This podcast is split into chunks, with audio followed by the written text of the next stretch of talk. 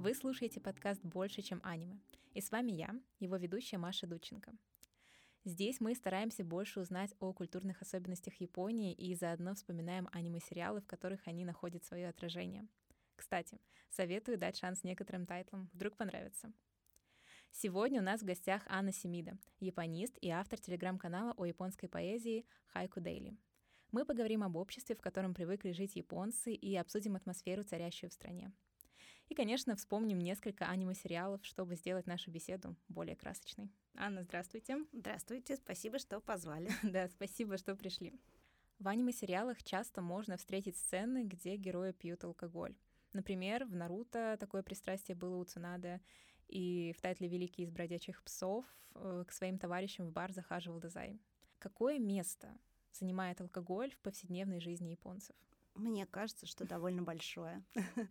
И э, что очень приятно, что мне кажется, что в японской культуре и вот в японском быту к алкоголю относятся с большим снисхождением. То есть э, не так, как например, в нашей культуре. Возможно, дело в том, что японцы вообще любят весь свой быт пропускать через какие-то исторические параллели. И вот исследователи алкогольной культуры часто вспоминают, что впервые алкоголь появляется в мифах Японии, где богиня Матерасу скрывается от богов, а они устраивают веселую вечеринку в с алкоголем и так веселятся и танцуют, что ей становится интересно, она выходит, и вот снова свет возвращается как бы на землю. И вот с этим они связывают такое позитивное вообще отношение к алкоголю. Плюс тут есть еще один аспект, что алкоголь, он является не просто напитком, а своеобразным проводником, можно сказать, который упрощает общение между человеком и богами. Ну, то есть, в общем, вы принимаете алкогольный напиток, вас как бы раскрепощает, и вы с какой-то большей интимностью, что ли, общаетесь с божествами. Угу. И, может быть, с этим связано, что и во многих храмах Японии, если вы придете, вы увидите, что дорога к храму может быть, ну, не украшена, но, скажем так, э, вы увидите стенды с э, алкоголем, который многие компании отправляют в храмы, ну и в том числе как подношение богам. То есть, в общем, тут такая есть вот божественная связь.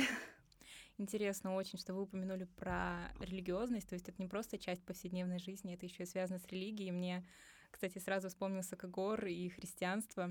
Да, а, действительно, да. Да, это очень интересно.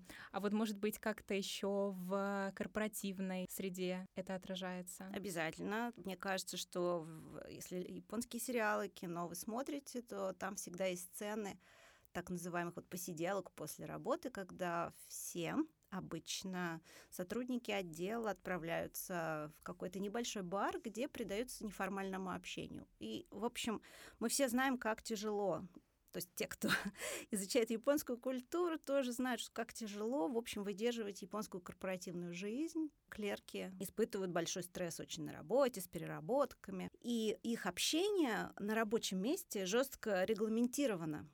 А вот когда группа коллег отправляется в бар, они опять же вот выпивают этот самый напиток, который позволяет им расслабиться и обсуждать те вопросы, которые были бы неуместны на рабочем месте.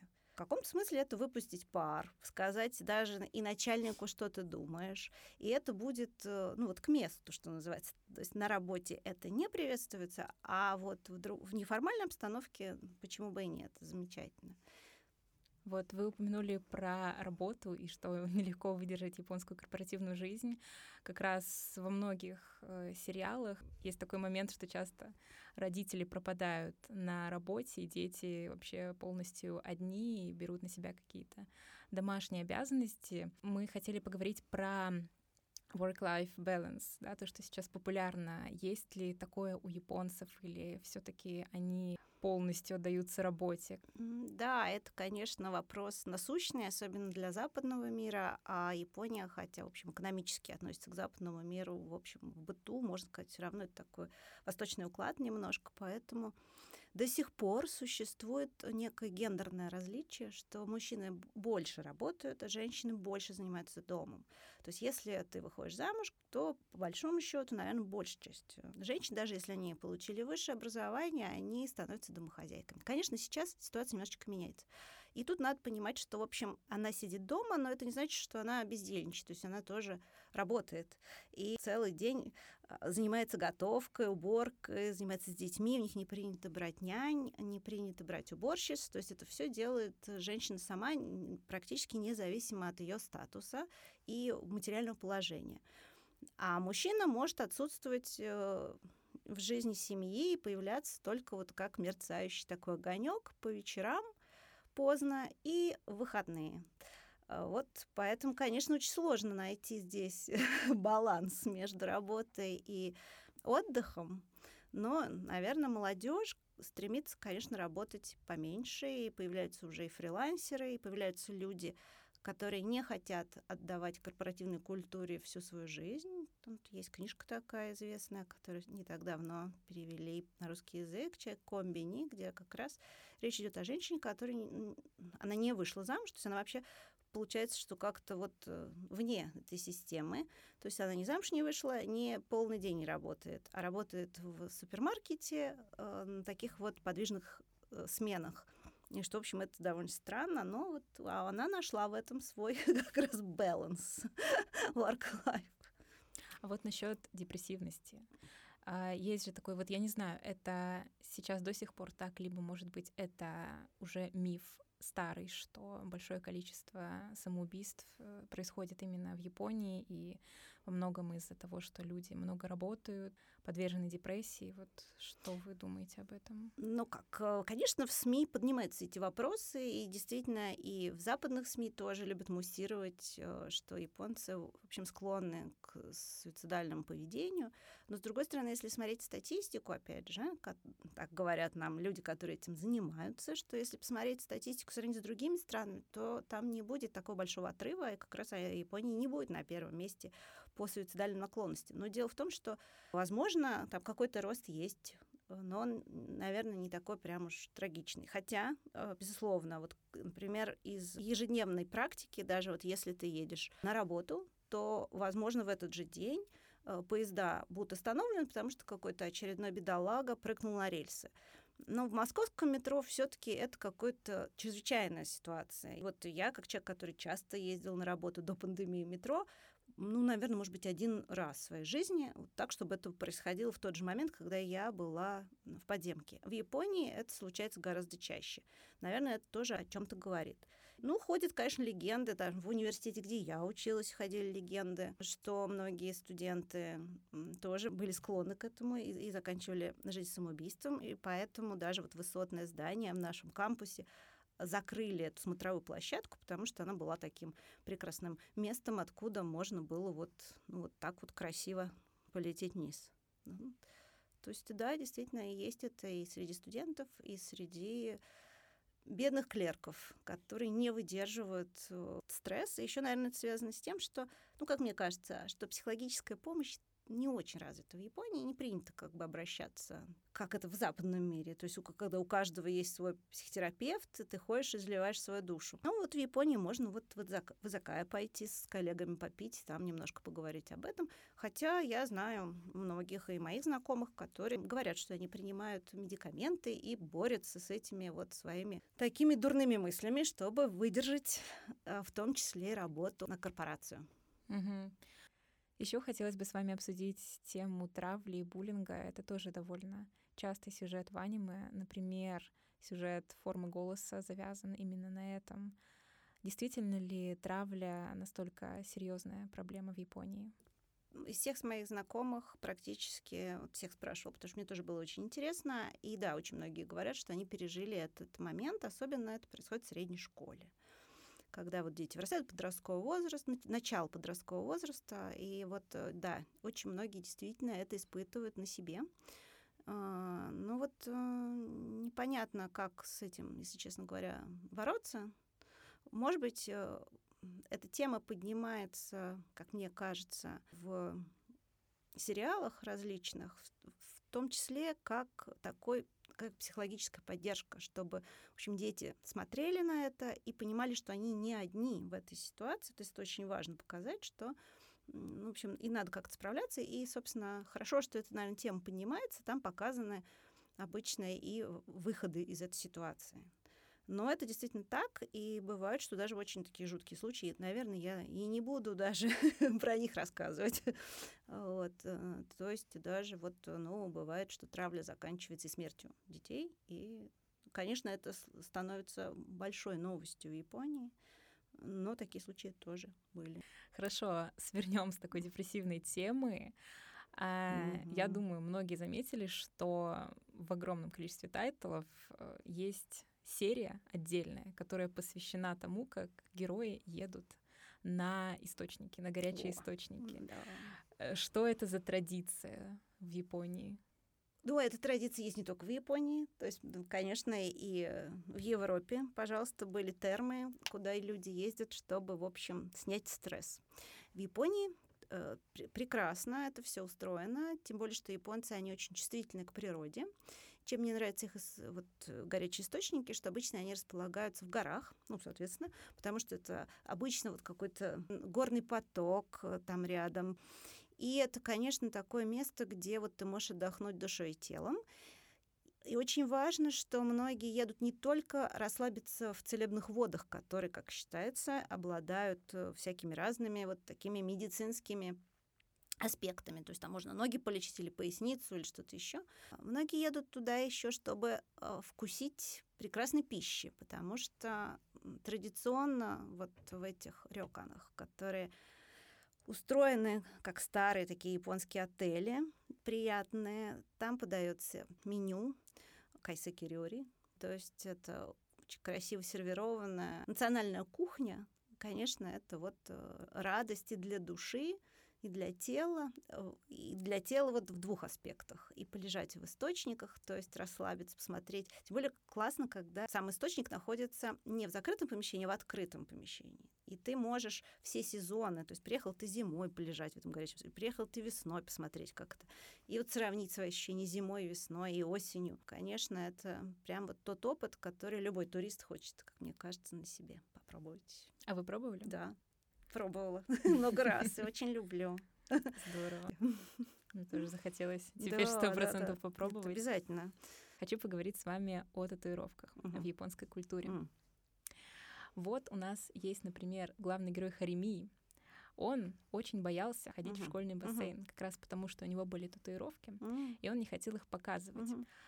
Это связано с консервативностью? Как вообще в Японии реагируют на тату? Ну, раньше реагировали не очень хорошо, просто потому что это был такой знак э, человека, может быть, связан с криминальным миром. И вообще, наверное, обычные японцы, они не очень любят татуировки. И вот, опять же, вспоминая ансены, то в ансен на многих не пускают, если у вас есть татуировки. И это для многих европейцев становится некой проблемой.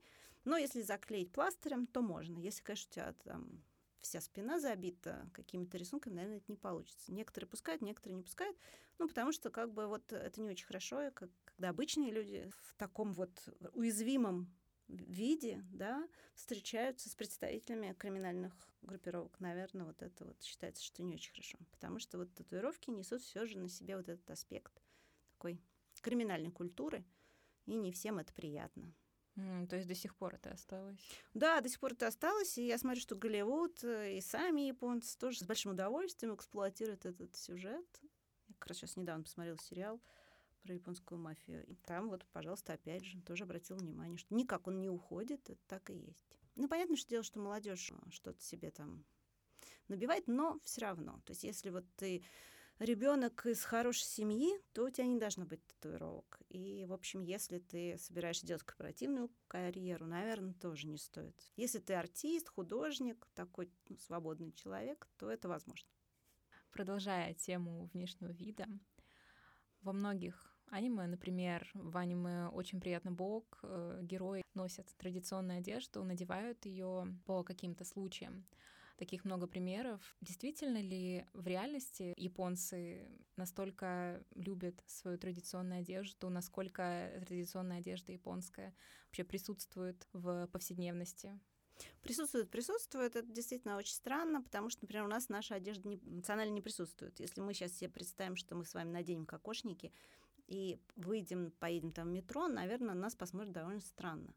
А в Японии это совершенно нормально. Причем есть некоторые области, где ты обязан носить кимоно, если ты занимаешься всякими традиционными искусствами. А сейчас это очень популярно. Там чайные церемонии, кибаны. Тем более, что там есть же э, еще и специальный наряд для тех, кто там из лука стреляет. Это немножко не кимоно, но немножко по-другому это выглядит, но все равно это видно, что это традиционная одежда. Более того, японцы очень любят фестивали, особенно летние фестивали. И э, то есть традиционный э, костюм, он же отличается, то есть есть формальные, а есть неформальные. Вот то, что называется юката, то, что пошло как раз от горячих источников, от халатов, просто когда ты берешь, запахиваешься, это хлопчатобумажный халатик, который ты завязываешь поясом. Ничего там сложного нет. И он прекрасно подходит вот для летних дней, когда жара. И юкату, мне кажется, носили практически все, наверное, японцы. И вот когда летом в Японии идет сезон фестивалей, то даже и молодежь очень любит сейчас, и мужчины, и женщины, то есть и млад... Э, прям молодые ребята, и девушки, они наряжаются и отдыхают вот таким образом, показывая, что ну вот как-то они по-японски, в японском стиле проводят э, это время. А если мы говорим о формальном стиле кимоно, то тут я не могу сказать, что прям вот каждый японец пробовал надеть. У меня, например, есть знакомые, которые говорят, что ни разу не надевали кимоно, и у них его нет. Такие тоже есть.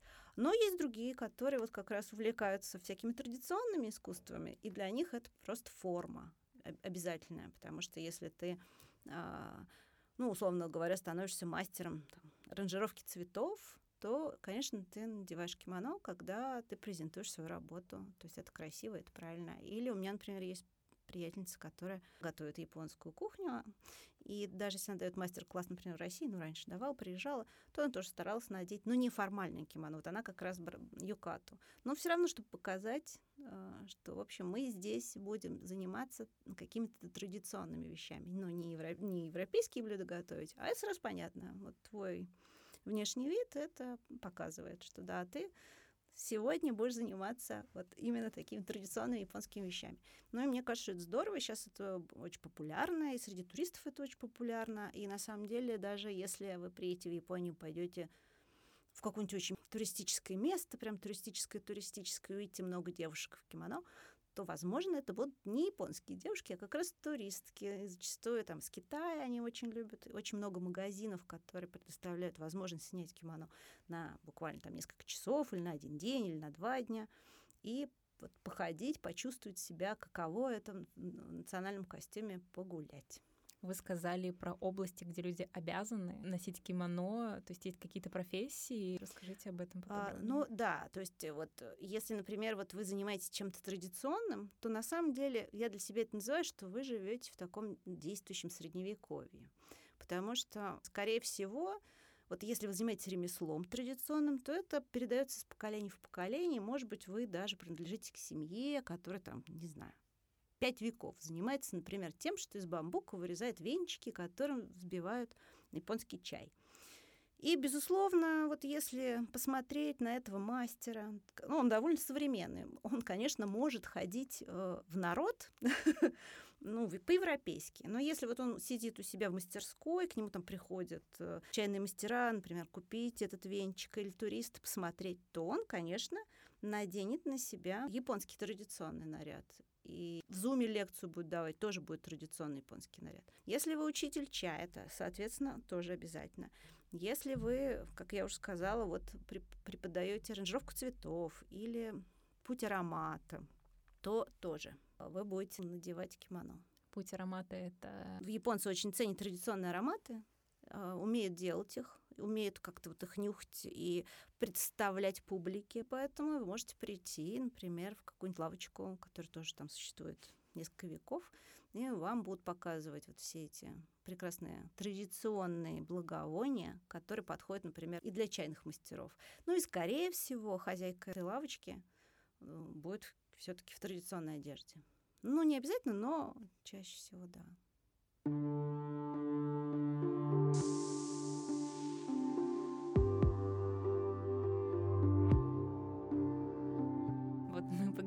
Про алкоголь, не поговорили про чай. Чай, кажется, тоже очень важная часть японской культуры, и тоже можно его много где увидеть. Например, вынесенных призраками Дзенибу угощает чаем Тихиро. Какое место занимает чай в японской культуре? Возможно, есть какие-то интересные традиции, связанные с ним? Чай занимает, конечно, большое, большое место. Можно сказать, что в этом смысле мы в каком да, немного похожи, потому что мы тоже скорее были раньше чайная страна, но просто мы другой чай. Мы пьем вот этот красный или черный чай, а японцы пьют зеленый чай, причем в разных видах. То есть там очень много разных вариантов. У них есть повседневное употребление, это вот обычный сенча, который пьют дома. Можно даже пакетик заварить из этого чая, тоже очень вкусный будет.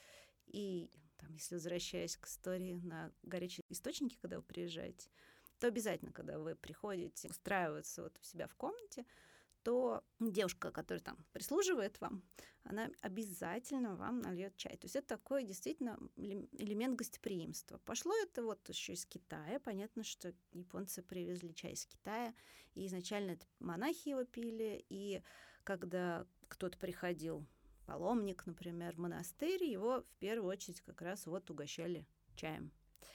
И чай еще, ну, то есть он разный. Вот, например, если мы говорим про так называемую чайную церемонию, хотя, наверное, это неправильно называть ее церемонией, все-таки более правильно сейчас называть чайное действо. Вот, если мы говорим о чайном действии, то там уже используется другой чай, это порошковый чай маття, который заварится определенным образом. Сейчас это очень популярно, но какое-то время назад никто про это не знал, но вот этот порошковый японский чай, он церемониальный. То есть если сен-чай — это обычный чай, каждый день мы, японцы его пьют, то мати это все-таки он называется именно церемониальный, потому что вот используется во время чайного действия. А чайное действие все-таки считается не то, что это банкет какой-то, где люди пришли чай попить. Это вообще не про это, а это такая духовная практика и динамическая медитация. И с помощью заваривания чая у гостей и у мастера создается определенное настроение, и у них, в общем, что-то должно в них трансформироваться во время вот этой чайной встречи. То есть это ну, не просто чай попить с красивыми сладостями, хотя там есть элементы и кухни, но это действительно все несколько регламентировано, и не каждый японец, опять же, был в чайной комнате, вот если мы говорим о чайном действии, потому что для того, чтобы это понять, на самом деле нужно уметь быть не только мастером, то есть не только уметь заваривать чай, но и уметь быть гостем, то есть уметь принимать эту чашу по правилам определенным, уметь э, быть в иерархии гостей, входить в комнату, выходить из комнаты. А если вы как турист просто вот приходите, вам показывают, как заваривать чай, то это, конечно, ну, вы что-то поймете, на самом деле это просто такой перформанс чайный для вас, но это не то, что находится внутри. Сравнить это, наверное, можно с труппой в театре. Одно дело, когда вы как зритель смотрите из зала, а другое дело, когда вы участник этого действия на сцене. Так вот, самое интересное вот в этом чайном действии — быть участником, а не зрителем. Потому что быть зрителем, ну, это не очень интересно.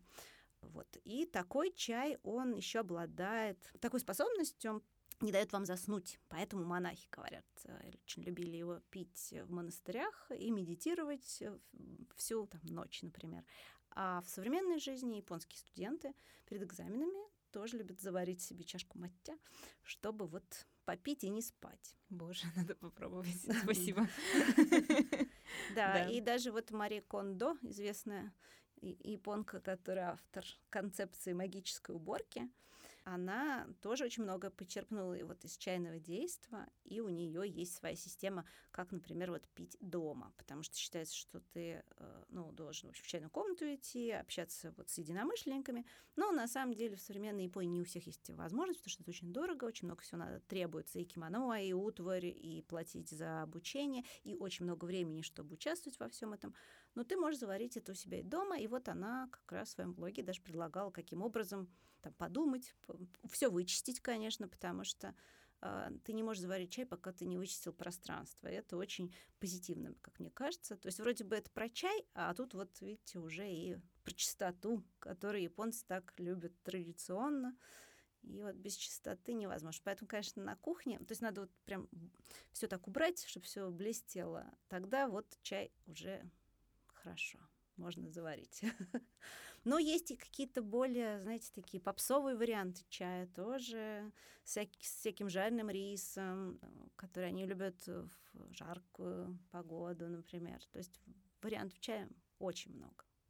Еще часто бывает такое, что в японских тайтлах э, в аниме герои очень эмоционально проявляют какие-то свои чувства. Например, не знаю, у героя может пойти кровь из носа, если он увидит красивую девушку, которая ему нравится. Например, в Наруто такое было.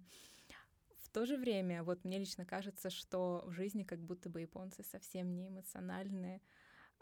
Как вы думаете, с чем связана вот такая двойственность? Наверное, потому что все-таки в художественных произведениях э, выхватывают какой-то важный момент, но все-таки это сконструированная история. И там нужно показать наверное, какие-то внутренние переживания героя, поэтому нужно наделить этот момент ну, каким-то накалом страстей. То есть не могу сказать, что совсем этого нет, но, возможно, то есть э, там, чужие люди это не увидят, а в кругу близких людей такие проявления возможны. Но в целом, да, мне кажется, что нам, японцы, действительно скорее кажутся людьми закрытыми и не очень эмоциональными такое есть, но, в общем, как-то из детства, наверное, учат этому, что не стоит э, очень как-то ярко выражать свои вообще чувства. Это довольно вот любопытно даже в языке тела проявляется. Ну, то есть я, например, вот могу определить, группа японских туристов вошла в метро в вагон или группа китайских туристов. Потому что китайские туристы, они сразу весь вагон как бы, ну, заметят как можно больше пространства. А японец, он займет как можно меньше пространства. То есть вот у них вот так. Почему? Потому что эмоции какие-то, да, захват чужого пространства. Это значит, что ты доставляешь другому человеку неудобства. А японцы стараются не доставлять никому никаких отрицательных эмоций.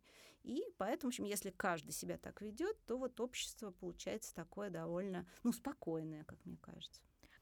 В тайтле Хремия Хори и Миямура, герои, э, долго не могут начать называть друг друга по именам. Они называют друг друга по фамилии. И только уже там через какое-то время переходят на имена. Это какая-то норма, это вот тоже элемент повседневного общения. Ну, в принципе, да. То есть они любят называть друг друга по именам. А, то есть есть вежливое общение. А, у нас это отчество, по отчеству, ну, имя отчество. А у японцев это фамилия и вежливый суффикс там. Ямада-сан, например. Это нормально. И вот, это хорошо. А по именам, ну, наверное, очень, когда сближаются люди, действительно, тогда уже начинают друг друга называть. Но вот, кстати, интересно, что муж с женой не называют друг друга по именам. И даже я смотрела какой-то документальный фильм о супружеских отношениях, и там как раз журналисты просили мужа все-таки жену назвать по имени. И когда он это смог сделать, то она просто разрыдалась, потому что для нее это было настолько удивительно, что муж обращается к ней не как вот, ну как, знаете, вот э, обращаются друг к другу муж, жена, муж, жена, вот, а, а не по имени зачастую. Вот это меня, я помню, тогда очень сильно поразило. Я не знаю, насколько это распространенная практика, но так по своим друзьям, да, и когда вот если так судить, то они действительно называют друг друга муж, жена, но не по именам. Вообще, мне кажется, что в Японии есть вот эта еще магия слов. Э, и если раньше считалось, что только очень близкие люди должны знать твое имя, потому что если они знают твое имя, они могут тебе навредить. Поэтому имена скрывались от незнакомых людей. То есть фамилия окей, а имя, то, то как тебя называют дома, это очень-очень интимная вещь. И вообще зачастую японцы часто меняли имена. Но это, наверное, сложно сказать, что это именно имя или фамилия, потому что раньше вообще у них не было фамилий. Меняли имена на протяжении жизни. То есть ты рождался одним именем, умирал с другим. А имя это был такой знаете, дорожный камень. Вот ты проходишь определенный период и берешь новое имя. В художественной среде это вообще сплошь и рядом. Один из чемпионов по смене имен был великий Хокусай, который там вообще какое-то неимоверное количество этих имен. То есть он, там, например, решил попробовать гравюр там вырезать в каком-то другом новом стиле. Ну или раньше, что он, допустим, условно там женщин показывал, а теперь ему вот пейзаж захотелось. Вот если делаю пейзаж, возьму новое имя. Вот, вот я, как пейзажист у меня такое имя, вот как портретист условно такое. Ну, это я так вот на пальцах объясняю, но в принципе вот это очень тоже интересно. А вот мне интересно, дети родителей, как им позволено называть? Мама, папа. По, по имени нет такого, чтобы они обращались? Ну, мне кажется, что нет. То есть вообще у них в этом смысле такое общество иерархическое в семье. И даже, ну, и брат, сестра, то есть вот это тоже они будут скорее называть друг друга такими словами. То есть не по имени, а брат, там, сестренка, mm, старший брат. Четко обозначают свой статус. Да, четко обозначают вот свое положение вот в этой семейной иерархии. Угу. Понятно. Еще одна тема. Во многих аниме-сериалах главенствует или, по крайней мере, упоминается, затрагивается каким-то образом тема изобразительного искусства. Можно привести в пример Бакуман, воспоминания о Марни и другие, например, «Голубой период», недавно вышедший. Можете ли вы подробнее рассказать о японской живописи? Какие в ней есть особенности?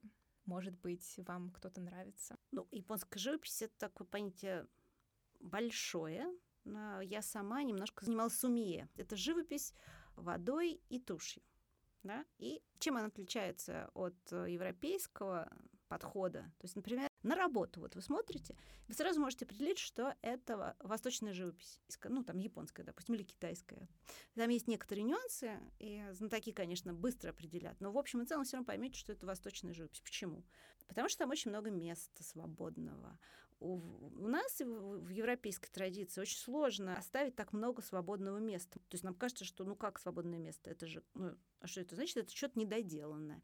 А для японского художника совершенно нормальное. Вот это вот пространство свободное, как, например, моя сенсей мне объясняла, а, что это пространство остается для зрителя, который может сам ну, вот, наполнить его каким-то там своим звучанием. То есть это необходимо для диалога. Ну, я не знаю, насколько это правдиво, так это или нет, но мне это объяснение очень нравится.